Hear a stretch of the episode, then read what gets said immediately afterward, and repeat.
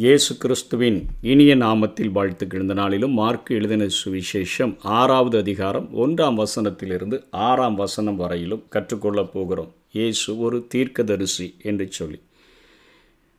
அவருடைய வாழ்விலிருந்து இன்றைக்கு தீர்க்கதரிசியாய் அழைக்கப்பட்டிருக்கிறவர்களுடைய சுபாவங்கள் எப்படி இருக்க வேண்டும் குணாதிசயங்கள் எப்படி இருக்க வேண்டும் வாழ்க்கையினுடைய நடைகள் எப்படி இருக்க வேண்டும் என்று சொல்லி நாம் வேதத்தின் அடிப்படையிலே கற்றுக்கொள்ள முடியும். இயேசு அவ்விடம் விட்டு புறப்பட்டு தாம் வளர்ந்த ஊருக்கு வருகிறார் நேசரத்துக்கு வருகிறார். அவருடைய ஷீஷரும் அவரோடு கூட வந்தார்கள் என்று பார்க்கிறோம். ஓய்வு நாள் ஆனபோது நேசரத்தில் இருக்கக்கூடிய இந்த சினகாக் என்று சொல்லுகிறோமே அந்த ஜெப ஆலயத்தில் அவர் உபதேசம் பண்ண தொடங்கினார். அநேகர் கேட்டு ஆச்சரியப்பட்டு இவைகள் இவனுக்கு எங்கே இருந்து வந்தது? சொந்த ஊருக்கு வந்ததுனால? அவர்கள் அவரை மாம்சத்தின்படி அறிந்திருந்தபடியினால் அவர்கள் இப்படிப்பட்ட ஒரு ஆச்சரியப்படுகிற காரியத்தை பார்க்கிறோம். இவன் கைகளினால் இப்படிப்பட்ட பலத்த செய்கைகள் நடக்கும்படி இவனுக்கு கொடுக்கப்பட்ட ஞானம் எப்படிப்பட்டது? இவன் தச்சன் அல்லவா? அவங்க அப்பா செய்த தொழிலை தானே செய்து கொண்டிருந்தார். மரியாளுடைய குமாரன் அல்லவா? யாக்கோபு யோசே யூதா சீமோன் என்பவர்கள் சகோதரர்கள் அல்லவா? இவன் சகோதரிகளும் இங்கே நம்மிடத்தில் இருக்கிறார்கள் அல்லவா? என்று சொல்லி அவரை குறித்து இடரல் அடைந்தார்கள். ஒரு தீர்க்கதரிசியை மாம்சத்தின்படி அறிய நம்ம முற்பட்டோம் என்று சொன்னால் நிச்சயமாக இடரல்கள் உண்டாகும். அவருடைய குடும்பத்திலும் அப்படிப்பட்ட ஒரு காரியம் நடந்தபடினால இயேசு கிறிஸ்துவே தன்னை ஒரு தீர்க்கதரிசி என்று நான்காம் வசனத்தில் சொல்லுகிறதை பார்க்கிறோம். இயேசு அவர்களை நோக்கி தீர்க்கதரிசி ஒருவன் தன் ஊரிலும் தன் இனத்திலும் தன் வீட்டிலுமே அன்றி வேறெங்கும் கனவீனமடையான் என்றார் என்று பார்க்கிறோம். இயேசுவே தன்னை குறித்து சொல்லுகிறார். அவரை நாம் பிரதான ஆசாரியன் என்பதை அறிந்திருக்கிறோம். இன்றைக்கும் பிதாவின் சன்னிதானத்தில் நமக்காக வேண்டுதல் செய்கிறவர் என்பதை அறிந்திருக்கிறோம். அவர் ராஜாதி ராஜாவாக இந்த பூமி முழுவதையும் ஆயிரம் வருடம் அரசாட்சி செய்ய போகிறார் என்பதை அறிந்திருக்கிறோம். அவருக்குள்ளாக இன்னொரு அழைப்பும் இருக்கிறதே அது தீர்க்கதரிசியினுடைய அழைப்பாக இருக்கிறது. அதை ஆண்டவராகிய இயேசுவே தன்னுடைய வார்த்தைகளின் மூலமாக வெளிப்படுத்துகிறதை நாம் பார்க்கிறோம். இங்கே இயேசு நற்செய்தி நூல்களில் ஒரு தீர்க்கதரிசியாக சித்தரிக்கப்படுகிறதை நாம் பார்க்க முடியும். மார்க்கு ஆறு நாளில் பார்க்கிறோம். இயேசுவே தன்னை குறித்து சொல்லுகிறார். வசனம் பதினைந்தில் நம்ம பார்க்கும்பொழுது இதே அதிகாரத்தில் சிலர் அவரை எலியா என்றார்கள். வேறு சிலர் அவர் ஒரு தீர்க்கதரிசி அல்லது தீர்க்கதரிசியில் ஒருவனைப் போல் இருக்கிறார் என்று சொன்னார்கள். அங்கே ஜனங்கள் அவரை பார்த்து ஒரு தீர்க்கதரிசி என்று அவர்களும் அழைக்கிறதை நாம் பார்க்கிறோம். மற்ற இருபத்தி ஒன்று பதினொன்றில் அதற்கு ஜனங்கள் கலிலேயாவில் இருந்து வந்த தீர்க்கதரிசியாகி இயேசு என்றார்கள் என்று பார்க்கிறோம். அப்போஸ்தலர் மூன்றாம் அதிகாரம் இருபத்தி ரெண்டு இருபத்தி மூன்றுலையும் மோசே பிதாக்களை நோக்கி உங்கள் தேவனாகிய கர்த்தர் என்னைப் போல ஒரு தீர்க்கதரிசியை உங்களுக்காக உங்கள் சகோதரிலிருந்து எழும்ப பண்ணுவார். அவர் உங்களுக்கு சொல்லும் எல்லாவற்றிலும் அவருக்கு செவி கொடுப்பீர்களாக. அந்த தீர்க்கதரிசியின் சொற் கேளாதவனோ அவன் ஜனத்தில் இராதபடிக்கு நிர்மூலமாக்கப்படுவான் என்று மோசே சொன்ன கூற்றை எடுத்து இங்கே பேசுகிறதை நாம் பார்க்கிறோம். இப்படியாக இயேசு கிறிஸ்து தன்னை தீர்க்கதரிசியாக நான்கு சுவிசேஷங்களிலும் தன்னை வெளிப்படுத்தி இருக்கிறதை நாம் பார்க்கிறோம். இப்போது தீர்க்கதரிசி என்பதற்கான அடையாளங்கள் என்ன அப்படின்னு சொன்னால் இயேசு கிறிஸ்துவனுடைய வாழ்விலிருந்து கற்றுக்கொண்டோம் என்று சொன்னால் அந்த அடையாளங்கள் நம்முடைய வாழ்விலே காணப்படும்படியாக நாம் பிரயாசப்படும் பொழுது நாமும் ஆண்டவருக்காக அவருடைய வாயாக அவருடைய தீர்க்கதரிசியாக இந்த உலகத்தில் அவருடைய ஊழியங்களை நாம் நிறைவேற்ற முடியும். தீர்க்கதரிசி என்பதற்கான ஒரு ஒன்பது அடையாளங்களை இயேசுவின் வாழ்விலிருந்து நாம் கற்றுக்கொள்ளலாம். முதல்ல அவர் ஆவியும் வார்த்தையும் உள்ள ஒரு மனிதராக இருந்தார். ஒரு ஆவியினால் நிறைந்த வார்த்தையினால் நிறைந்த ஒரு மனிதராக அவர் இருந்தார். லூக்கா நான்காம் அதிகாரம் ஒன்றாம் வசனம் மற்றும் பதினெட்டாம் வசனத்தில் பார்க்கும் பொழுது இயேசு பரிசுத்த ஆவியினாலே நிறைந்தவரா என்று சொல்லி பார்க்கிறோம். அவர் அங்கே நிருபத்தை வாசிக்கும் பொழுது கர்த்தருடைய ஆவியானவர் என்மேல் இருக்கிறார். பதினெட்டாம் வசனத்தினுடைய முன்பகுதி பத்தொம்போதின் பின்பகுதியில் சொல்கிறார் கர்த்தருடைய அனுக்கிரக வருஷத்தை பிரசித்தப்படுத்தவும் என்னை அனுப்பினார். இன்னும் கொஞ்சம் நல்லா கிளாரிட்டியாக நம்ம புரிந்து கொள்ளணும்னா யோவான் ஸ்நானனின் கூற்றிலிருந்து நாம் புரிந்து கொள்ளலாம். யோவான் மூன்று முப்பத்தி நாலில் தேவனால் அனுப்பப்பட்டவர் தேவனுடைய வார்த்தைகளை பேசுகிறார். அதாவது தேவனுடைய வார்த்தையினால் நிறைந்திருக்கிறவர் தீர்க்கதரிசி. தீர்க்கதரிசி தேவன் தமது ஆவியை அளவில்லாமல் கொடுத்திருக்கிறார். தேவனுடைய ஆவியினால் நிறைந்தவரும் தேவனுடைய வார்த்தையினால் நிறைந்தவருமே தீர்க்கதரிசி என்பதற்கு ஒரு முதல் அடையாளமாக இயேசுவின் வாழ்க்கையிலே நாம் பார்க்க முடியும். ரெண்டாவது அவர் தேவனோடு நெருங்கிய உறவு கொண்டிருந்ததை நாம் பார்க்கிறோம். லூக்கா ஐந்து பதினாறில் பார்க்கிறோம். அவர் வனாந்தரத்தில் தனித்து போய் ஜெபம் பண்ணினார். தேவனோடு கூட நெருங்கிய உறவு என்று சொன்னால் தேவனோடு கூட பேசுகிறவர்களாக இருக்க வேண்டும். இயேசு தன்னுடைய வாழ்க்கையில் இந்த எல்லா சுவிசேஷகங்களை பார்க்கிலும் லூக்கா மாத்திரம் இயேசுவினுடைய ஜெப வாழ்க்கையை அத்தனையாக நேர்த்தியாக எழுதி வைத்திருக்கிறதை நாம் பார்க்க முடியும். அதாவது மற்ற சுவிசேஷகங்களை விட அதிகமாக லூக்கா இயேசுவின் வாழ்க்கையிலும் ஊழியத்திலும் ஜெபம் அதிகமாக இடம்பெற்றிருந்ததை அவர் சுட்டி காட்டுகிறதை நாம் பார்க்க முடியும். யோர்தானில் ஞானஸ்நானம் பெற்றபோது பரிசுத்த ஆவியானவர் அவர் மேல் இறங்குகையில் அவர் ஜெபம் பண்ணி கொண்டிருந்தார். லூக்கா மூன்றாம் அதிகாரம் இருபத்தோராம் வசனத்தினுடைய பின்பகுதியில் இயேசுவும் ஞானஸ்நானம் பெற்று ஜெபம் பண்ணுகையில் வானம் திறக்கப்பட்டது என்று சொல்லி பார்க்கிறோம். அதனைத் தொடர்ந்து நாம் பார்க்கிறோம் லூக்கா ஆறாம் அதிகாரம் பனிரெண்டாம் வசனம் பதிமூன்றாம் வசனத்தில் அவர் ஒரு மலையின் மேல் ஏறி இரவு முழுவதும் அவர் ஜெபம் பண்ணி கொண்டிருந்தார். பொழுது விடிந்த பொழுது தன்னுடைய பனிரெண்டு ஷீஷர்களை அவர் தெரிந்து கொண்டார் என்று பார்க்கிறோம். அப்படின்னால் என்ன? பனிரெண்டு ஷீஷர்களை தன்னுடைய வாழ்க்கையில் அவர் தெரிந்து கொள்ளுகிறதற்கே இரவு முழுவதும் ஜெபித்தார் என்று இங்கே லூக்கா குறிப்பிடுகிறதை பார்க்கிறோம். அதனைத் தொடர்ந்து இயேசு தம்முடைய சீஷர்களிடத்தில் ஒரு முக்கியமான கேள்வியை கேட்பதற்கே அவர் ஜெபம் பண்ணுகிறார். அதாவது ஒன்பதாம் அதிகாரம் பதினெட்டாம் வசனத்தில் லூக்காவில் பின்பு அவர் தமது சீஷரோட கூட தனித்து ஜெபம் பண்ணி கொண்டிருக்கையில் அவர்களை நோக்கி ஜனங்கள் என்னை யார் என்று சொல்லுகிறார்கள் என்று கேட்டார் என்று பார்க்கிறோம். அதே போல அந்த இரு ஒன்பதாம் அதிகாரத்தினுடைய இருபத்தெட்டு இருபத்தி ஒன்பதில் ஜெபம் பண்ணுவதற்கு மலையின் மேல் ஏறினார். ஜெபம் பண்ணுகையில் அவள் முகரூபம் மாறிற்று. அவர் ஜெபம் பண்ணி கொண்டு இருக்கையில் அவர் மறுரூபம் அடைந்தார் என்று பார்க்கிறோம். நாம் எல்லாரும் திறந்த முகமாய் கர்த்தருடைய மகிமையை கண்ணாடியில் கண்டு ஆவியாயிருக்கிற அந்த சாயலாகத்தானே மகிமையின் மேல் மகிமையடைந்து மறுரூபப்படும்படியாகத்தான் நாம் அழைக்கப்பட்டு இருக்கிறோம் இயேசு கிறிஸ்து ஜெபம் பண்ணும்போது அவருடைய முகரூபம் மாறிற்று என்று பார்க்கிறோம்.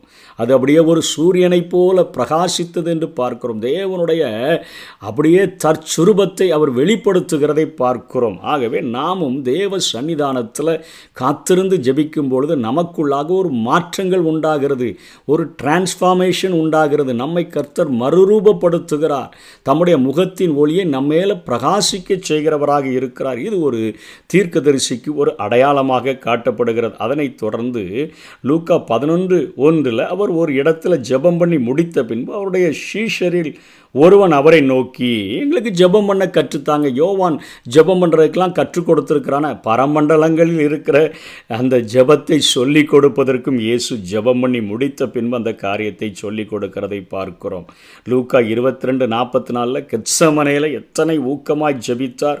அவர் மிகவும் வியாகுலப்பட்டு அதிக ஊக்கத்தோடே ஜெபம் பண்ணினார் என்று பார்க்கிறோம். இருபத்தி மூன்றாவது அதிகாரம் நாற்பத்தி ஆறாம் வசனம் லூக்காவில் மரணத்திற்கு முன்பு பேசிய வார்த்தைகள் ஜெபமாக இருந்தது. பிதாவே என்னுடைய ஆவியை உம்முடைய கரங்களிலே நான் ஒப்புவிக்கிறேன் என்று ஜபித்ததை பார்க்கிறோம். அதனைத் தொடர்ந்து லூக்கா இருபத்தி நாலு முப்பதிலும் இயேசு உயிர்த்தெழுந்த பின்பும் ஜபித்ததாக லூக்கா எழுதியிருக்கிறார். அங்கே எம்மாவூர் சீஷர்களோடு கூட நடந்து சென்றாரே. அவர்களோடு கூட அவர் பந்து இருக்கையில் அப்பத்தை எடுத்து அவர் ஆசீர்வதிக்கும்படியாக ஜெபிக்கிறார். ஆசீர்வதித்து அதை பிட்டு அப்பத்தை எடுத்து ஆசீர்வதித்து அதை பிட்டு அவர்களுக்கு கொடுத்தார் என்று சொல்லி பார்க்கிறோம். ஆண்டவர் தன்னுடைய வாழ்க்கையில் ஜெபத்தை எத்தனையாய் கடைபிடித்து தேவனோடு கூட ஒரு நெருங்கிய உறவு கொண்டிருந்தார் என்று பார்க்கிறோம். தேவ ஆவியினால் நிறைந்தவராக தேவனுடைய வார்த்தையினால் நிறைந்தவராக தேவனோடு கூட நெருங்கிய உறவு கொண்டவராக அவர் இருந்தார். அதனைத் தொடர்ந்து அவர் தீர்க்க தரிசன உரைகளையும் அவர் கூறினதை நாம் மற்ற இருபத்தி நான்காவது அதிகாரத்தில் பார்க்கிறோம். இவைகளெல்லாம் எப்போது சம்பவிக்கும் என்று சொல்லும்பொழுது கடைசி கால செய்திகளை அவருடைய ஷீஷர்களுக்கு தெளிவாக ஆண்டவர் பேசுகிறதை பார்க்கிறோம். அதே போல் லூக்கா பத்தொம்போது நாற்பத்தி மூன்று நாற்பத்தி நான்கில் எருசலேமிலே நடக்கக்கூடிய அதாவது கிபி எழுபதில் நடந்த அந்த காரியங்களையும் தெளிவாக பேசுகிறார். எருசலேமுக்காக கண்ணீர் விட்டு அழுது உன்னை சந்திக்கும் காலத்தை நீ அறியாமற் போனபடியினால் உன் சத்துருக்கள் உன்னை சூழ அவர்கள் அவர் பாளையம் இறங்கி என்று சொல்லி அவர்களுடைய அழிவை குறித்து அத்தனை தெளிவாக இயேசு இந்த பூமியில் வாழ்ந்த பொழுது தீர்க்க தரிசன உரைகளை கொடுத்ததை பார்க்கிறோம். தேவனுக்கு கொடுக்கப்பட வேண்டிய கனத்தை குறித்த வைராக்கியத்தை காண்பிக்கும் அடையாளமாக கிரியைகளிலே அவர் அதை வெளிப்படுத்தினதை பார்க்கிறோம். அதாவது ஒரு தீர்க்கதரிசியாக இருக்கிறவர்கள் தேவன் பெயரில் அத்தனை வைராக்கியமுடையவர்களாக காணப்படுவார்கள். அவருக்கு கொடுக்க வேண்டிய கணத்தில் தேவனுக்கு கொடுக்க வேண்டிய கணத்தில் அத்தனை வைராக்கியமுடையவர்களாக இருப்பார்கள். மற்ற இருபத்தி ஒன்றாம் அதிகாரம் பனிரெண்டு பதிமூன்றுலையும் யோவான் ரெண்டு பதிமூன்றுலேருந்து பதினேழு வரையிலும் பார்க்கிறோம். அங்கே பிதாவினுடைய வீட்டை கல்லர் குகையாக மாற்றி வைத்திருக்கிறதை பார்க்கும் பொழுது இயேசு கிறிஸ்து சொல்லுகிறார் என் பிதாவினுடைய வீடு அது எல்லாருக்கும் ஜெப வீடு எனப்படுகிறது அதை கல்லர் குகையாக்குகிறீர்களே. என் பிதாவின் வீட்டை குறித்த பக்தி வைராக்கியம் என்னை பட்சித்தது என்கிற காரியம் அங்கே குறிக்கப்படுகிறதை பார்க்கிறோம். அதே போல ஐந்தாவது காரியமாக மத தலைவர்களுடைய மாய்மாலத்தை வெளிப்படுத்தி அவர்களுடைய அவர்களை தேவனுடைய வார்த்தைக்கு கீழ்ப்படியாமல் பாரம்பரியங்களை பற்றி கொண்டிருப்பதை ஆண்டவர் கண்டனம் செய்கிறதை பார்க்கிறோம். மாய்மாலங்களை சாடுகிறதை பார்க்கிறோம்.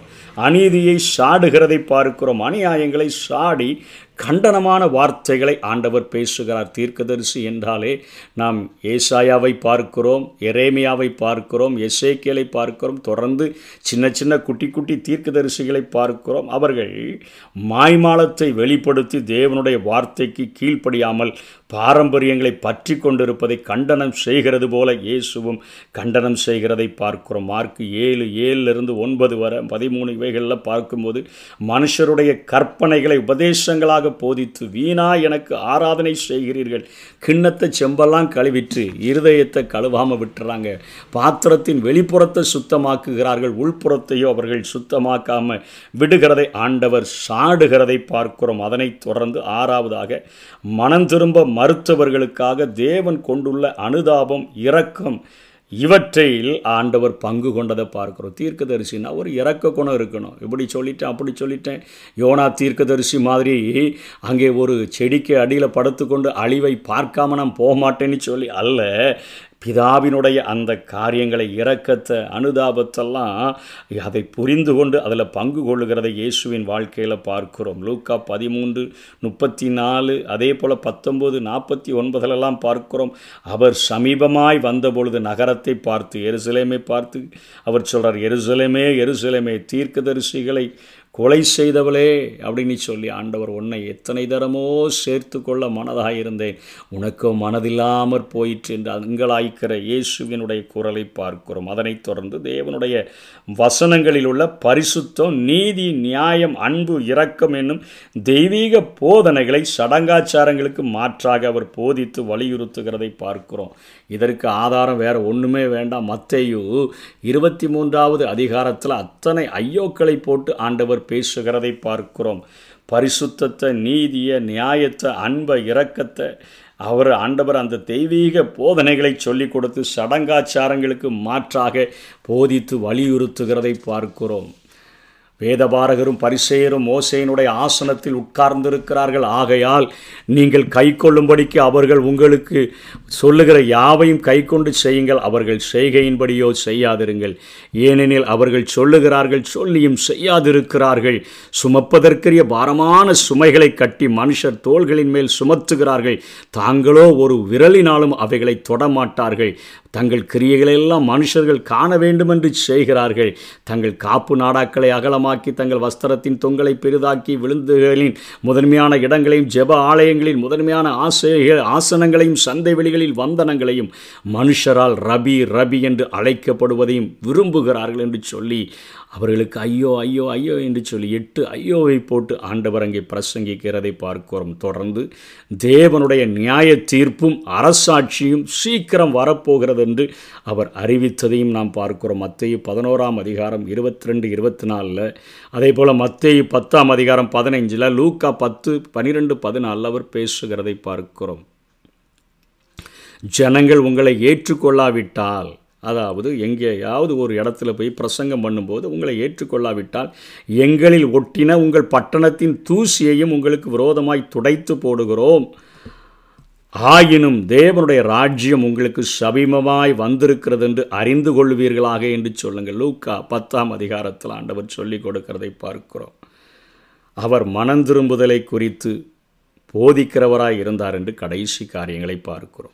ஒரு தீர்க்கதரிசியானவன் எதிர்பார்க்க வேண்டிய காரியம் ஜனங்கள் எப்படியாகிலும் மனம் திரும்ப வேண்டும். வலது கைக்கும் வித்தியாசம் தெரியாது. எத்தனையோ ஜனங்கள் இருக்கிறார்களே அவர்கள் மனம் திரும்ப வேண்டும். மக்கள் பாவத்திலிருந்தும் உலக பற்றுகளிலிருந்தும் விலகி தேவனிடத்தில் சேரும்படி அவர்களுக்கு உபதேசித்தார்.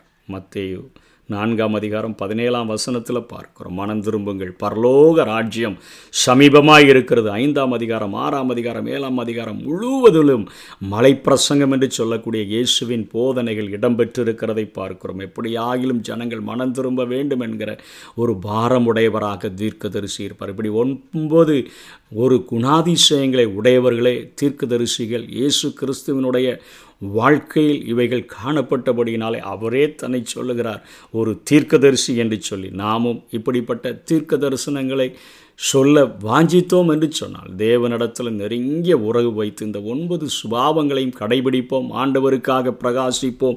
கர்த்தர்தாமே நம்மை ஆசீர்வதிப்பாராக. ஆமே நித்யானந்த சக்ராதிபதி திருவொருவரே மாவேந்த நித்யானந்த சக்ராதிபதி நீ ஒருவரே மாவேந்த அரசர்க்கெல்லாம் அரசர் நீ பேரின்ப கடவுள் நீரே. அரசர்க்கெல்லாம் அரசர் நீ பேரின்ப கடவுள் நீரே.